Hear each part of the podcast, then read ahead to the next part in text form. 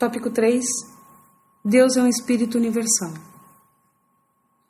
Deus é espírito, ele é uma presença espiritual universal. O Pai universal é uma realidade espiritual infinita. Ele é o soberano eterno, imortal, invisível e o único Deus verdadeiro. Ainda que sejais a progenie de Deus, não deveis pensar que o Pai seja como vós na forma e no aspecto físico, porque foi dito que fostes criados à sua imagem. No entanto, sois resididos pelos monitores misteriosos, vindos da morada central da sua eterna presença. Os seres espirituais são reais, apesar de invisíveis aos olhos humanos, mesmo não sendo de carne e osso. Disse o vidente de outrora: Ei-lo aqui, ele passa a meu lado e não o vejo. Ele me ultrapassa, mas não o percebo. Podemos observar constantemente as obras de Deus Podemos ser extremamente conscientes das evidências materiais da sua conduta majestosa, mas raramente podemos contemplar a manifestação visível de sua divindade, nem mesmo ver a presença do Espírito que ele delegou para residir no homem. O Pai Universal não é invisível porque esteja escondendo-se das criaturas inferiores que têm apenas capacidades materiais reduzidas e dons espirituais limitados. A situação antes é: Vós não podeis ver a minha face, porque nenhum mortal pode ver-me e viver. Nenhum homem material pode contemplar o Deus Espírito e preservar a sua existência mortal.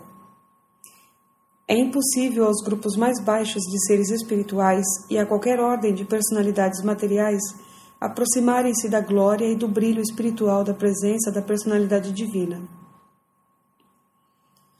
A luminosidade espiritual da presença pessoal do Pai é uma luz da qual nenhum homem mortal pode aproximar-se, que nenhuma criatura mortal tenha visto ou possa ver.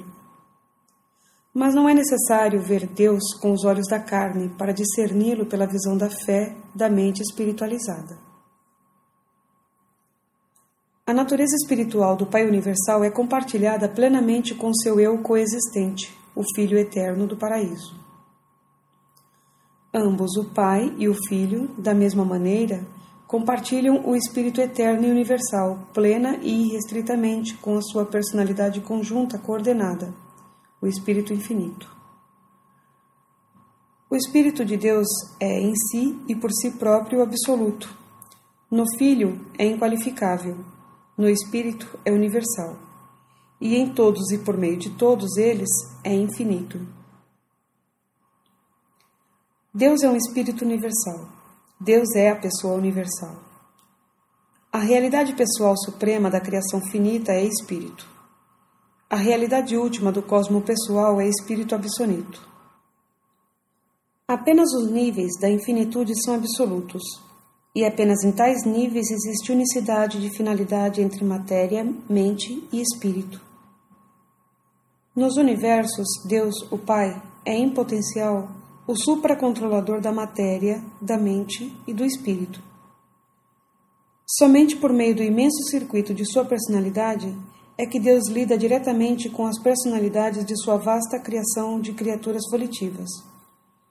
No entanto, fora do paraíso, ele é contatável apenas nas presenças das suas entidades fragmentadas, a vontade de Deus na vastidão dos universos.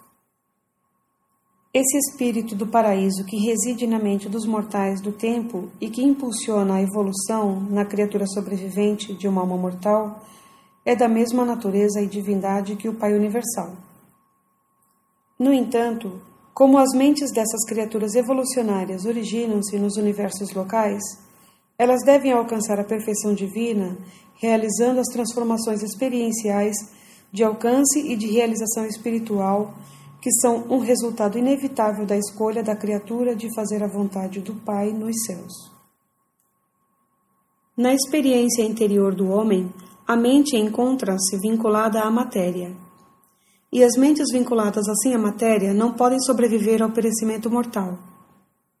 Abraçar a técnica de sobrevivência é fazer as transformações na mente mortal e os ajustamentos da vontade humana por meio dos quais tal intelecto consciente de Deus deixa-se gradualmente ensinar pelo Espírito e finalmente deixa-se guiar por ele. Essa evolução da mente humana, a partir da associação material até a união com o espírito, resulta na transmutação das fases potencialmente espirituais da mente mortal na realidade mononciais da alma imortal. A mente mortal, se for subserviente à matéria, está destinada a tornar-se cada vez mais material e, consequentemente, a sofrer uma extinção final da personalidade. A mente entregue ao espírito está destinada a tornar-se cada vez mais espiritual e, finalmente, a realizar a unificação com o espírito divino, que é sobrevivente e que é o guia para, desse modo, conseguir-se a sobrevivência e a eternidade de existência da personalidade. Eu procedo do eterno e tenho repetidamente retornado à presença do Pai Universal. Sei da realidade e da personalidade da primeira fonte e centro, o Pai eterno e universal. Conquanto o grande Deus seja absoluto, eterno e infinito, eu sei que ele também é bom, divino e pleno de graças. Sei da verdade das grandes declarações: Deus é Espírito e Deus é amor. E esses dois atributos foram revelados e estão revelados ao universo da forma mais completa, pelo Filho Eterno.